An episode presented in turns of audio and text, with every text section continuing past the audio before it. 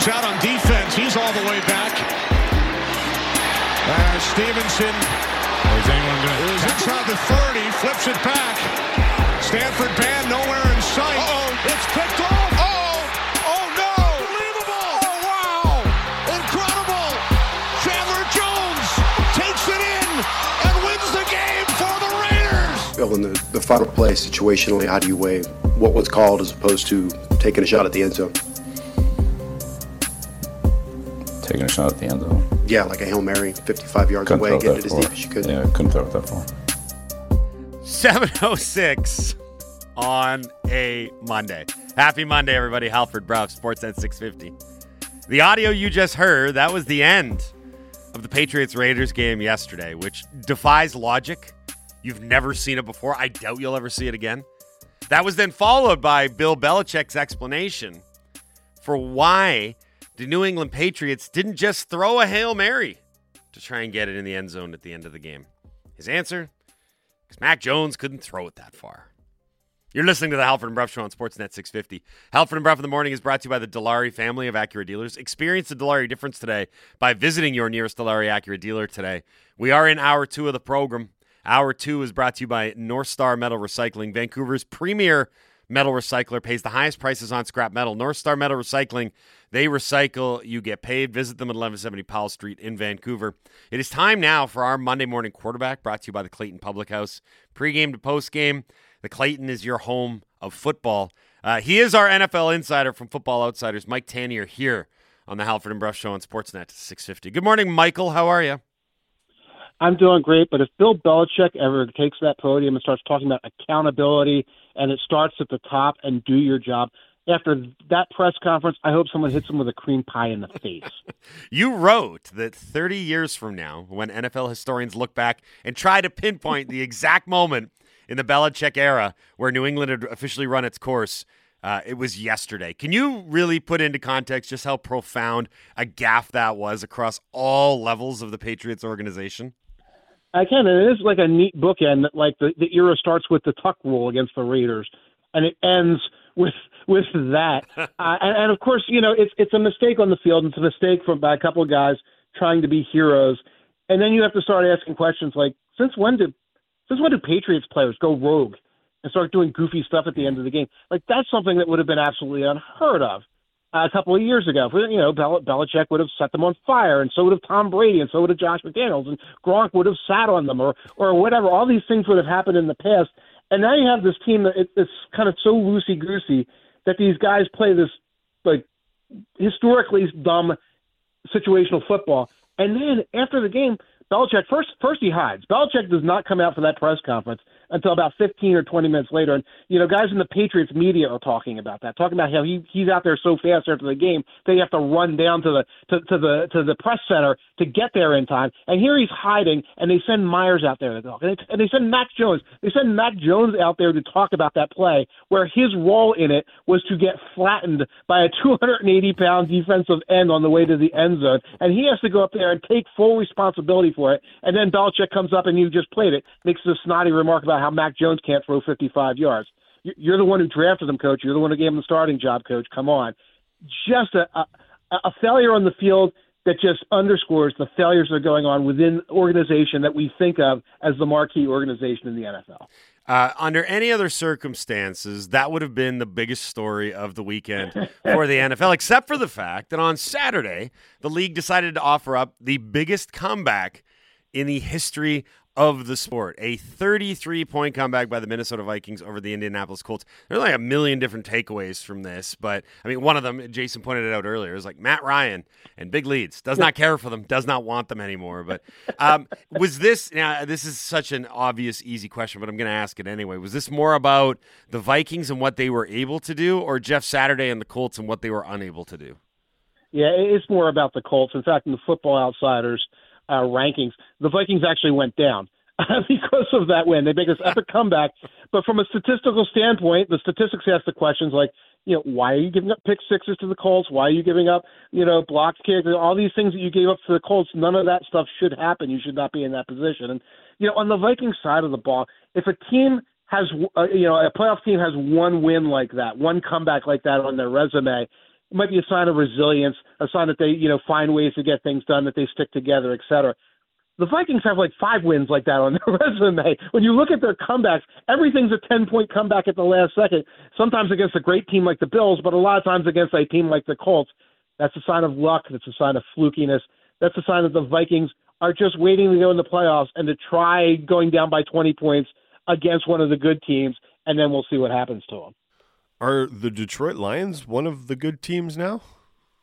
They have, according to Football Outsiders, cracked the top ten in our D V O A statistical rankings. It's the first time they're in the top ten since, like, the Barry Sanders era uh, this late in the season.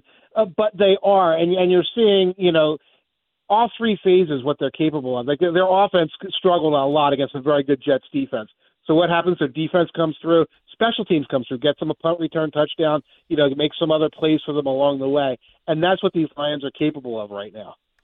I, I can't believe, by the way, that the Lions started the season one and six, yeah, and now they're one of the teams that the Seahawks are in a race with, with mm-hmm. for the for the fi- final wild card yes. spot in the N F C.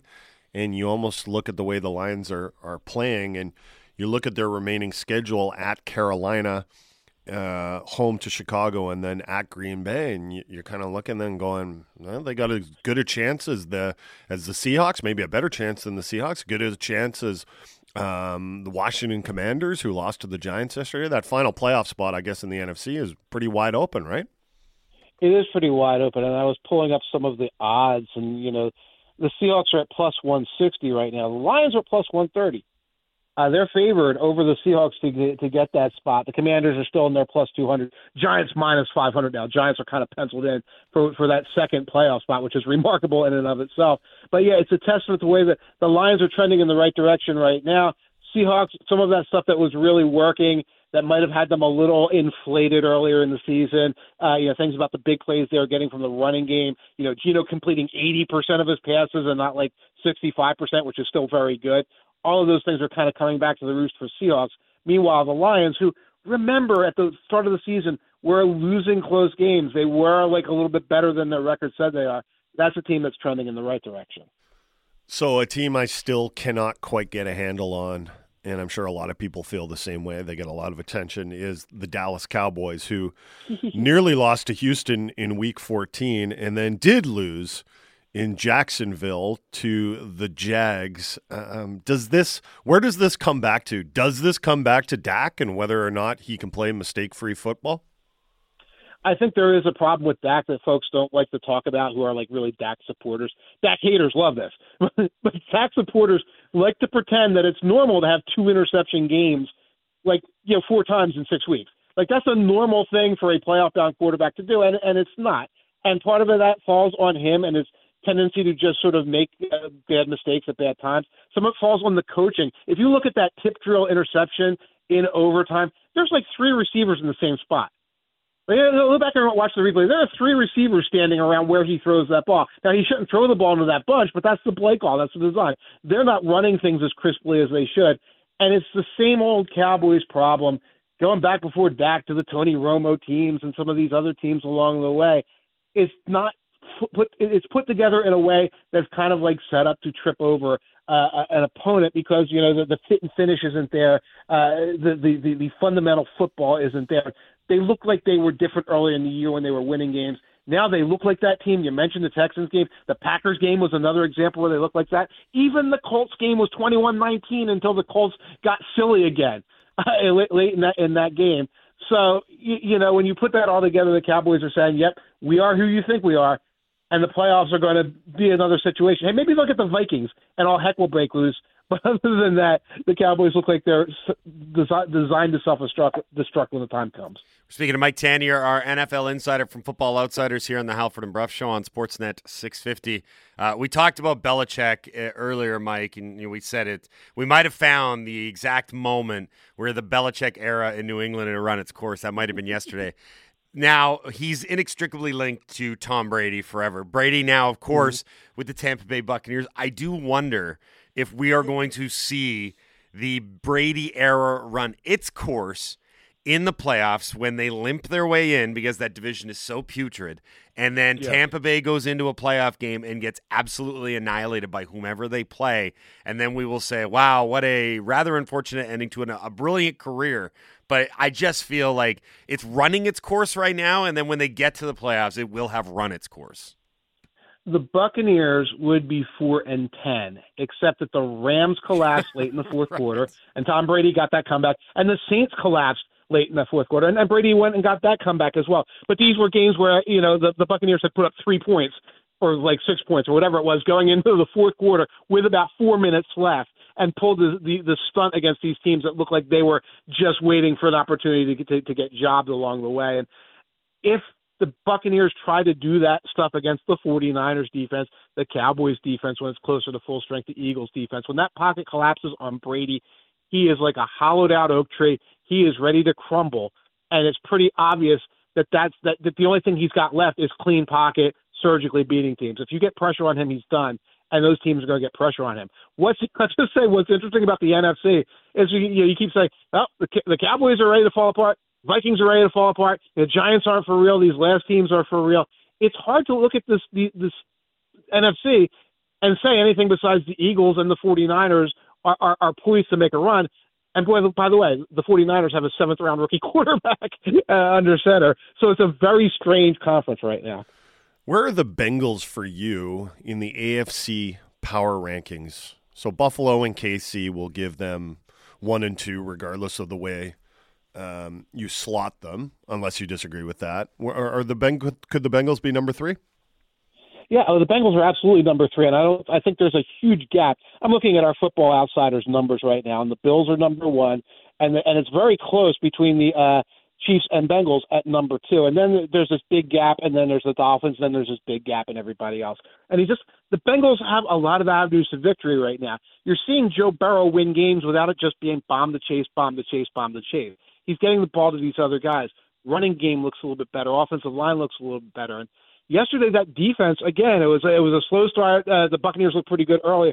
The defense took over. The pass rush, which was missing guys, took over. The secondary took over in that game and helped the Bengals offense come around. So when you see a team that has the explosive capability of Burrow to chase, has also learned to play a little bit more station-to-station football and can get enough out of defense, there's not a lot of great teams in the N F L. The Bengals are among those great teams.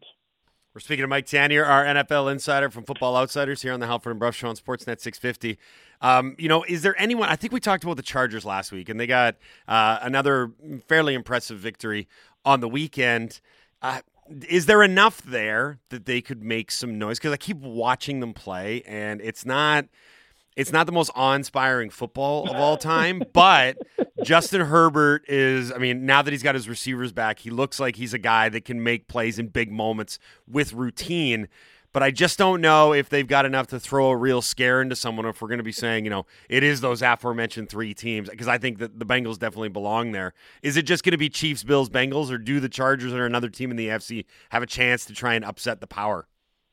You look at the Chargers, and Herbert can play lights out, especially when he's got Williams and Allen back. But it comes and goes. You have these long stretches where they just do nothing offensively.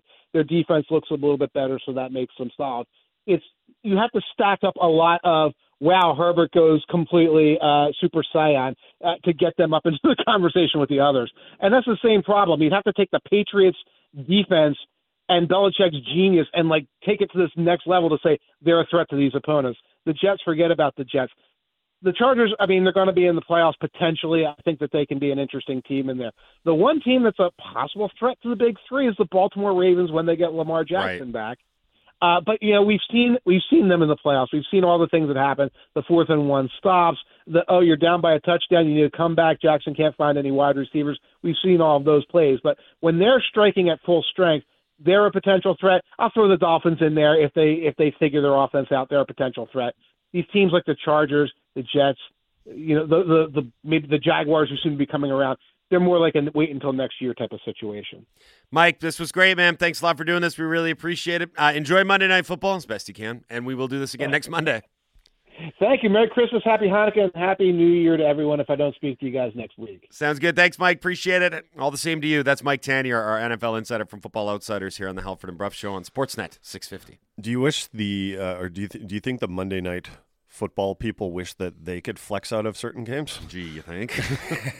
That game tonight, aside from the fact that I guess it's a weather game because it's frigid in Lambeau, but uh, there's nothing really, I mean... Weather games are overrated because for five minutes it's kind of like, whoa, look at this spectacle, and then a lot of the time you're like, ah, this is just bad football. Kudos right to the Buffalo fans who took it to the next level, though. You know, the, the snowballs, snowballs were yeah, funny. That was pretty yeah. good. Okay, um, I want to get back into the Vancouver Canucks stuff here because Patrik Allvin...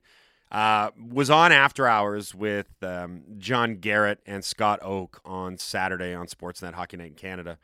And it's funny, we got a lot of quotes from the interview, despite the interview being one that was classified as guy not saying a lot or saying a lot of words without saying anything of substance. Yeah, Kevin Cheveldayoff watched that interview and he was like, good, he's learning. He's like learning it. How to say a lot of words I without like without saying much of it. So, sometimes he doesn't even uh, pretend to answer the question. He just says some stuff. Cheveldayoff just tells did, him to go suck a lemon. Yeah, he did. How does he do, why does he do that? Chef's kiss at the end of it. He's like, oh, it's brilliant. Um, I want to play Patrik Allvin when asked about, this is Scott Oak's phrasing, the R word and rebuild in this instance, because the Canucks have kind of put forth, this is the front office I'm talking about, have put forth the notion that we're not rebuilding, we're just always building. And like it leans credence to this notion that oh, we're always trying to get better, we're always building. So Patrik Allvin was asked straight out about his idea, his thoughts, his feelings on the possibility of a rebuild. Here's what he had to say. I think as a as a team in, in today's world, you, you're always uh, building. Um, you know, you're not ever, never satisfied. You're always brick by brick, and, and when you're actually winning, you start building again. So um, I don't, uh, uh, you know, we're not, we, I guess we're just continue to build there. And uh, as I said, Jim, when Jim and I came in here, um, there was a lot of good young pieces here on the team, and we want to continue to add uh, uh, younger players, uh, preferably twenty-five and younger, and uh, I think we've been able to do so at this point, and it takes time. So maybe this all comes down to the debate on what's the best way to build then. And some people think that if you're going to build something, you got to take away some stuff first. Mm-hmm. Um, other people think that you build with draft picks, and that's where you build. You start building there. Tear down or renovate. Yeah, what that's essentially do? it. What do we do? So for Patrik Allvin to come on and say, we're always just looking to, to build, I, I get what he's saying. I think I get what I say. I get, get what he's saying. He's saying we're just going to keep trying to get better. We're this right now, and we're not going to intentionally get worse. We're just going to keep trying to get better. But there are there's definitely a sizable – Uh, contingent out there that would like to see the Canucks get intentionally worse because they believe that, here's why. They believe that this current group, and you can count me a- among this group, yes, is topped out at what they can become with what they've got right now. The players that they've got right now, think about it. Their best players are in their primes right now. Their best, again... Their best players are in their primes right now, and they're still not a very good hockey team. And people say, we'll get rid of uh, you know, some of the dead weight. Can't do it.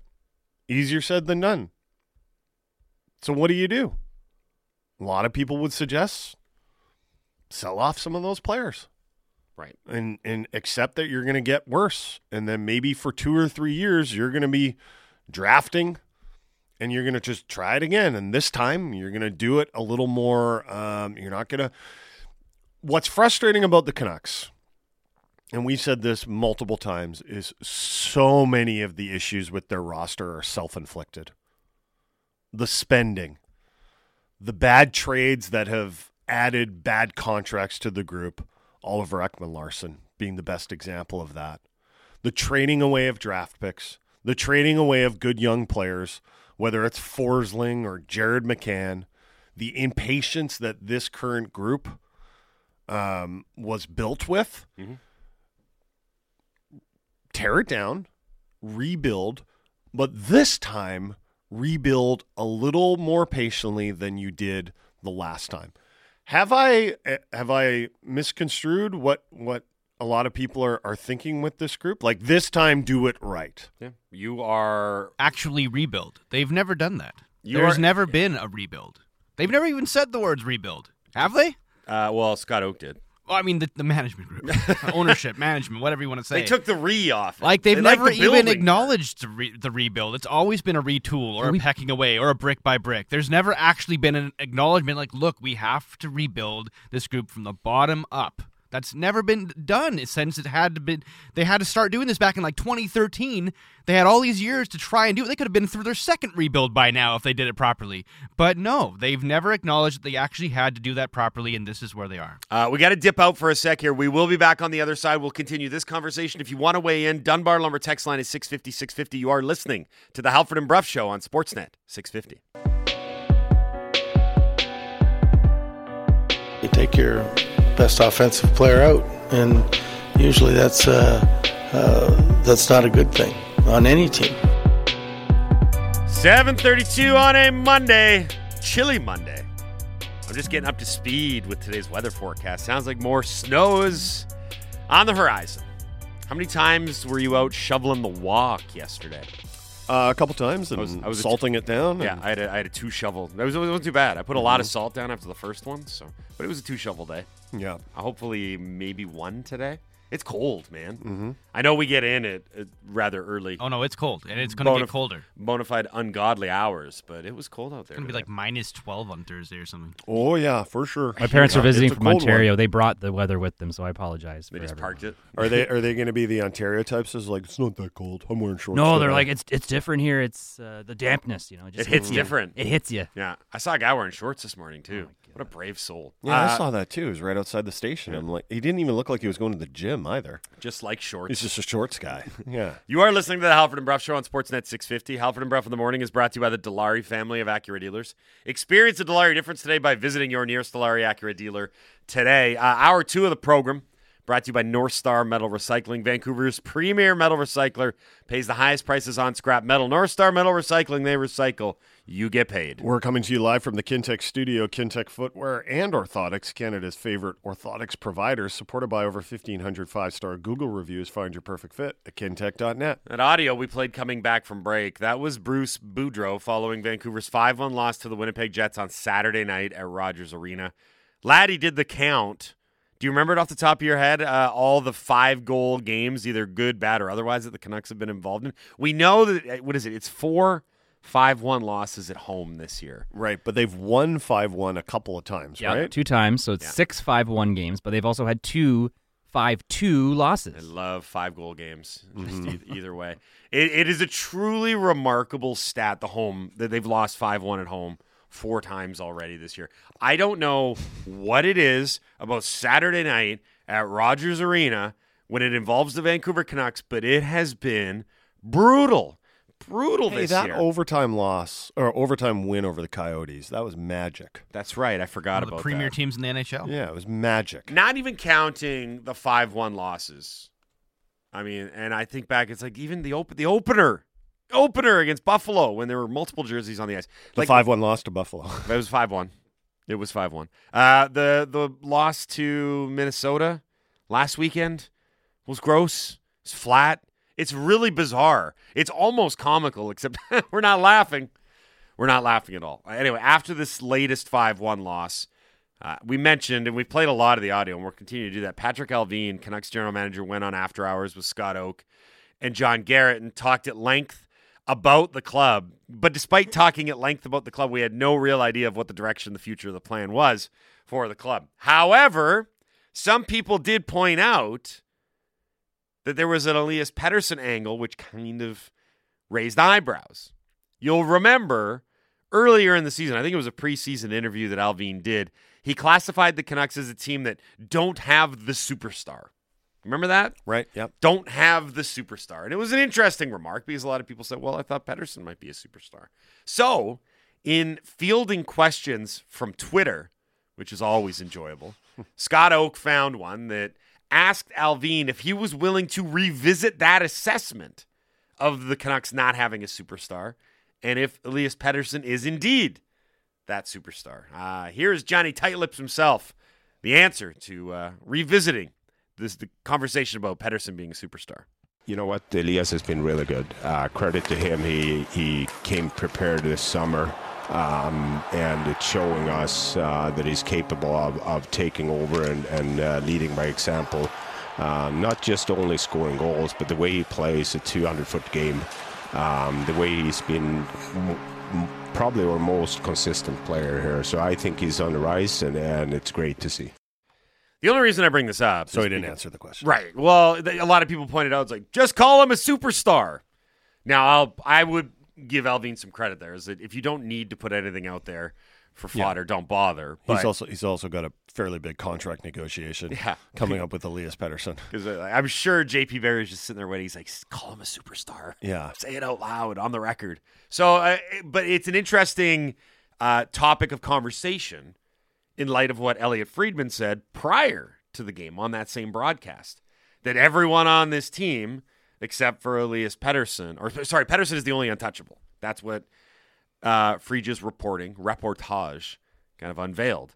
So there's a real interesting dynamic here as it pertains to the conversation you and I have been having all day, where what's the plan? Is there a rebuild? Would they even entertain it? If the notion is there's only one untouchable, you'd have to say, yeah, maybe the option is out there. But when you hear them talk and you see the actions and you see the history, it's hard to really say that anyone either has the stomach or is fully committed or even partially committed to rebuilding. I, I hate saying it out loud, but you you keep throwing it out there, and rightfully so, that you're like, I'm good with this group. I've seen it. They've tried it. I don't like it. I don't want it. Yeah.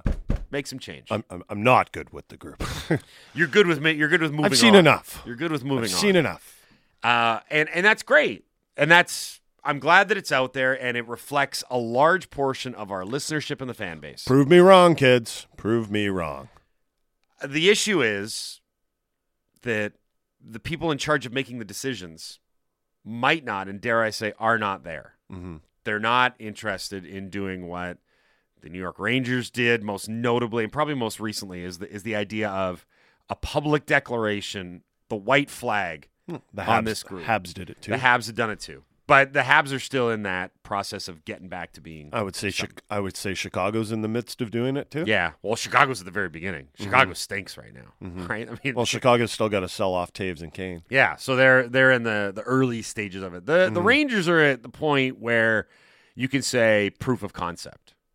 Right? Sure. You yeah. send a letter, you trade away everyone that you like, mm-hmm. and you start anew. And there's only one guy, one guy from those teams that went to the Stanley Cup final in twenty fourteen and twenty whatever the years were. Yeah, yeah. And it's just Chris Kreider. Mm-hmm. Everything else is new.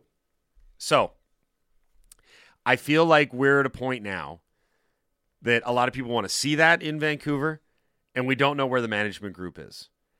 Biggest difference with that Rangers group is that that group accomplished something. It was good. And then everyone acknowledged it was time to end it. Right. Too old. Henrik Lundqvist ain't getting any younger. That was more like the two thousand twelve Canucks group or the sure. two thousand thirteen Canucks group. The, the biggest, the fundamental difference between what happened there and what's going on in Vancouver right now is that you've got a fan base that is just exasperated and exhausted by all the losing. They're just tired of it. We are, we, we are now, by the way, like we're in Buffalo and Edmonton territory.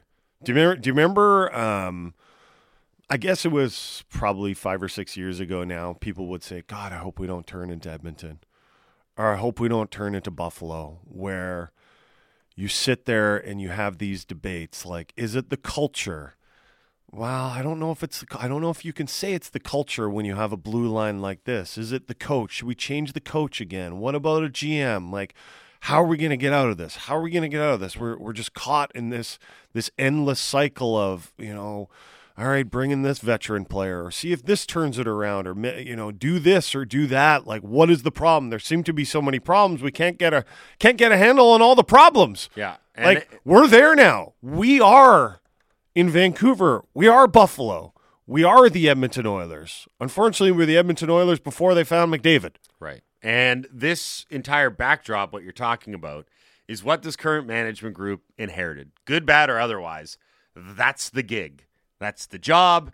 That's the game plan, right? You you can't escape your history, and you can't just – I don't. I, I know everyone wants to say we're starting fresh, but it's a lie. No one starts fresh. You no. inherit everything, including a fan base that is, one, rabid, and two – frustrated. That's a mm-hmm. bad combination, right? If there was winning to appease them, you might have a more collective buy-in to whatever this current management group was selling. But you don't have a lot of success over the last decade. Here, here's a question that I have for you. Okay. And Laddie and A-Dog, if they want to participate, if they're not busy doing producer stuff. How much of the frustration with this current Canucks group has in the fact that not only are they losing, they're losing in really pathetic ways? I'll turn this one over to Andy because Andy's the most wide-eyed, optimistic guy of the group. He loves like the, the performances. Loves the guys. Performances at home when they're just so toothless and they don't have anything that you can really latch on to. There's not like, well, you know what, they're, at least they're like working really hard. Mm-hmm. Or, you know, you look at the team and go, wow, this is just a team that doesn't have enough talent, but at least they're out there blocking shots and, and, and hitting guys and, and showing emotion, like showing some try. The Their losses at home have been, you know, they're getting booed off the ice. Their jerseys on the ice. How much of that do you think plays into the frustration with management's kind of, we're just going to keep on going attitude? I would imagine, without knowing for certain, that the players probably look at this lack of direction and find it disheartening because they know, like, there's nothing. This is as good as it's going to get for this core of players. As you said yourself, they're in their primes now. This is it. This is as good as it's going to get unless there are massive changes that are made. But the management group and ownership have never given any inkling or sign that, that they want that to happen, that they would rather just piecemeal it and hope that it works out. And Saint Louis Blues it. Hey, you get in the playoffs, anything will happen. Right. You know, and it's just that's never worked. I mean, it's a crapshoot at best. But, and but but for you as a fan, it's disheartening. Disheartening, disheartening to see the performances at home. And knowing that there's nothing good coming down in the pipeline. Like if they had like five or eight um, really high draft picks coming yeah. up in the next two or three drafts, mm-hmm. especially this draft, which is one of the best in like fifteen years, they're saying. If they had a bunch of picks coming up in this draft, I would be able to stomach the losing because I'd be knowing like, okay, down the road, there are, there are going to be changes. We're getting in new talent. We're getting in young players, and the and the dynamic will change. But But that that's not the case. And yes, part of it's the cap, and part of it is they're they're constricted and not able to make these moves because of just the, the economics of it all. Mm-hmm. But they still haven't given any any signs to the fan base that they're willing to do that. And I think that is the most frustrating part, even more than the losing. I could stomach the losing if I know there's a future. But there isn't a future right now. It's just perpetual me- mediocrity. Yeah, it's a capped-out team with no prospects coming, and they're still losing games like this. Yeah, there's no... They're screwed. And they're like, let's keep know? going. Yeah, let's keep going no... with this. Like, where are you going to go? What's your direction? They haven't even told us that. Well, building, okay. building, Andy. We're building. That's the direction. That's the direction. Well, what does that mean? Yeah, it's it's gotten past the point of where you're like, oh, they're new on the job, give them time. You're obviously in evaluation mode, right? At this, the, the scary part right now is, I was thinking about this last night, is the best, I think the best case scenario is that when the story is written, it's one of those, yeah, it started rocky, but boy, they pulled it together. That's the, that's the, because right now there's no other way to classify the first year of this regime mm-hmm. other than pretty rocky. Yep. You know, like no one right now has taken, and it's been a year on the job because we're December nineteenth, has taken the first year of the Rutherford era and said, man, what a great opening salvo that was. Would you think a little bit differently about this management group if they hadn't signed J T Miller to that massive extension? Because I would. Yes. Yeah. yeah. I would think that, okay, listen, I I would give them more of a, well, it's the flat cap excuse. Like, even if even if Mikheyev had been added, because I'd look at Mik- I look at Mikheyev right now and I actually see him as an asset to the team. Like yeah. I don't see him as an as a liability. No. He's still a young guy. They've added some decent he would pieces. Sti- he would still have a market value. If they were to trade Mikheyev right now, I'm sure they'd have people that were interested in giving them something tangible for Mikheyev. Um, but the J T Miller contract for me was an endorsement of a player that I don't think, uh, given his age and frankly, some of the times the way he plays, um, should be leading this group. Mm-hmm. I mean, the Miller contract, that extension, it may it would make sense. Hell, it would be a good deal for other teams in other situations. Yeah, if they were like a cup contender, yeah, like uh, that's it would the make thing. Perfect sense. If you if you surgically removed it from the team and we're able to port it over anywhere. There's certain teams in the N H L that'd be a great deal. It was the first big red flag for me. It was the first, oh no, is right. this going to be a Benning two point oh? Like, is yeah. this, it's going to start all over again? I have I have many questions for the group here, so I'm just going to keep asking them. Mm. Should we bristle at the notion that uh, Patrik Allvin called the Canucks the sixth youngest team in the N H L, or at least they started the season as the sixth youngest team? Because if you look at the actual stats of what their current team is, their average age, they're like twenty-seven years old. And one of the reasons that at the start of the season they seemed a little bit younger, at least on paper, is because, remember, Klimovic made the team, and that yeah. was that was kind of a, a, a just he brought the average down. He brought the average. He's nineteen yeah. years old, right? But yeah. but he he obviously didn't make the team. He was on the opening day roster for salary cap purposes. He's like me in a group project. That yeah, seemed you're like, bringing the average down. That seemed like a real um,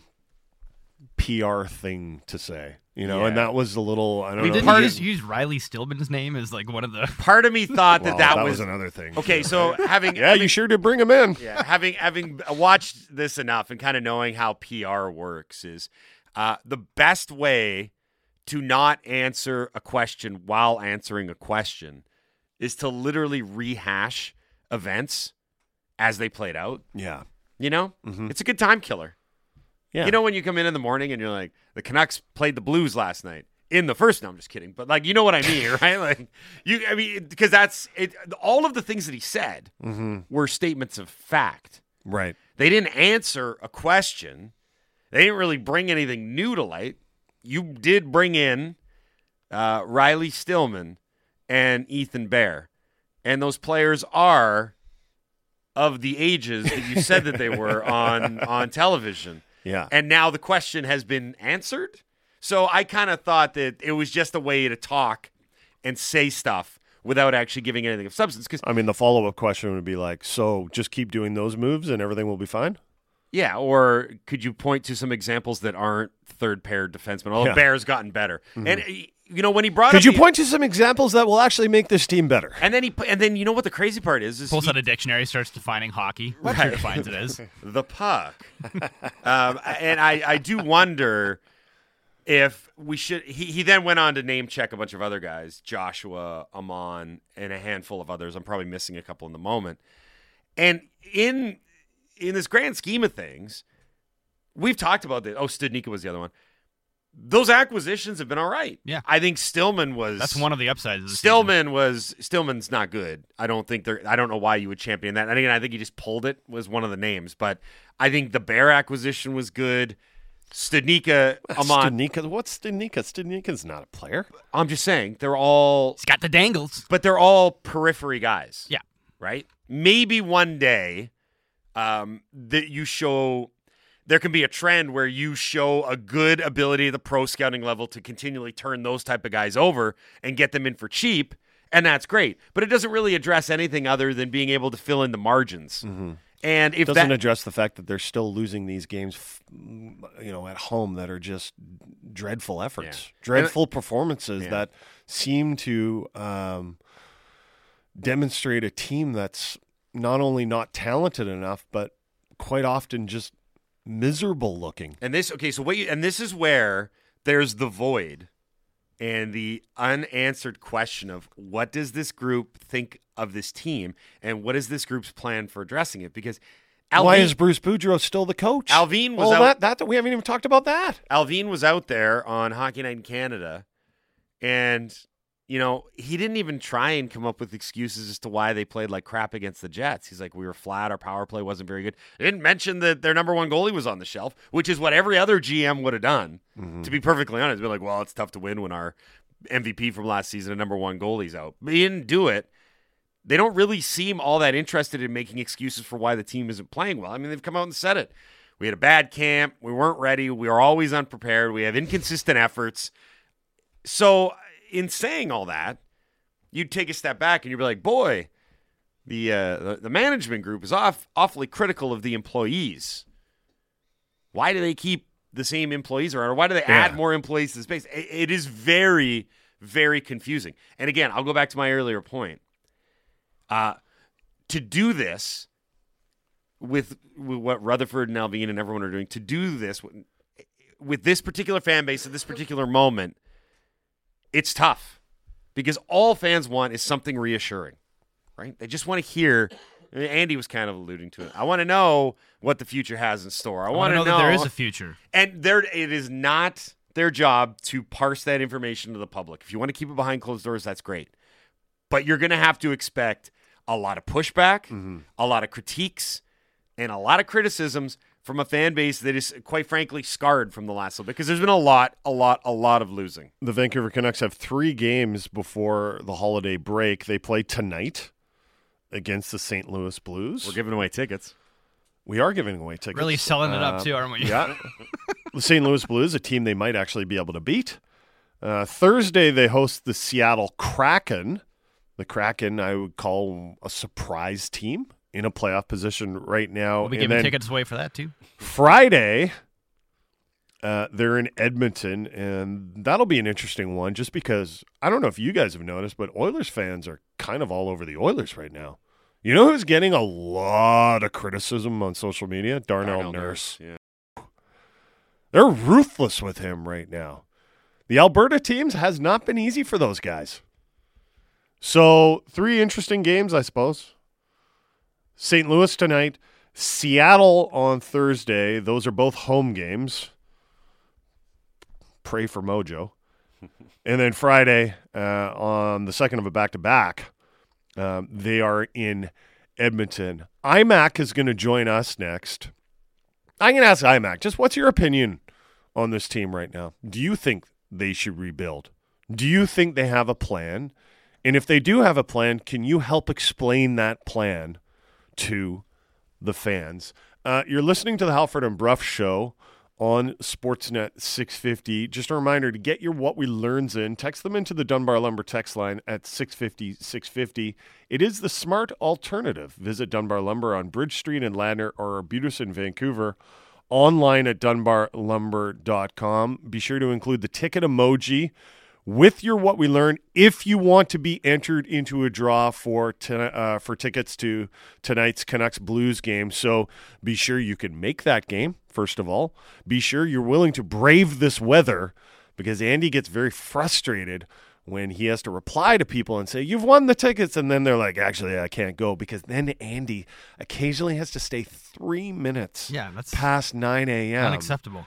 And it's really hard on him because what Andy really wants more than anything is to get home and have his morning sundae. Cocoa. Hot cup of cocoa. Hot cup of cocoa. In front of the fireplace. And just, just like so much sugar. Andy says he wants a future, but with all the sugar that he's eating, I don't know if he has one. You're listening to the Halford and Bruff Show on Sportsnet six fifty.